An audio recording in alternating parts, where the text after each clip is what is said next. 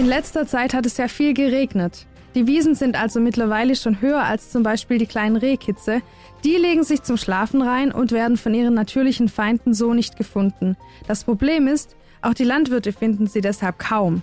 Jäger und Förster gehen jetzt mit Drohnen und mit Wärmebildkameras auf die Wiese, suchen sie nach Rehkitzen ab und retten sie so vor dem Mähdrescher. Jäger aus Laubheim waren dafür in Unteressendorf unterwegs.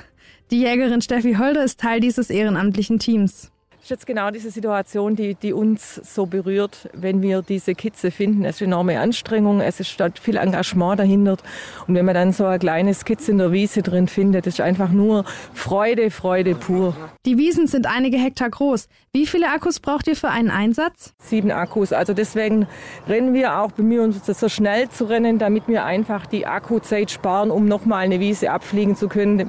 Wer weiß, vielleicht retten wir da eins oder zwei oder drei Kitze noch. Und dann nimmt man gern die körperliche Anstrengung in Kauf. Sechs Kitze wurden innerhalb von zwei Stunden gerettet. Sind das normalerweise mehr? In anderen Jahren haben wir zum Teil mehr, aber das war eben das, das durch die Witterung, durch die kalte Witterung, wir vermuten, dass doch etliche Kitze durch die Kälte und durch die Nässe erfroren sind. Damit rechnen wir dieses Jahr. Wird sich zeigen, wenn sie älter sind, wie viel dann tatsächlich laufen. Und deswegen noch mehr Engagement, dass die, wo überleben, dass wir die dann auch aus den Wiesen rauskriegen. Ihr wart jetzt zu fünft im Einsatz. Seid ihr immer ein Team aus fünf Leuten? Ja, sind also die, die Jäger, die ortsansässigen Jäger hier dabei. Manchmal sind auch die Landwirte noch dabei.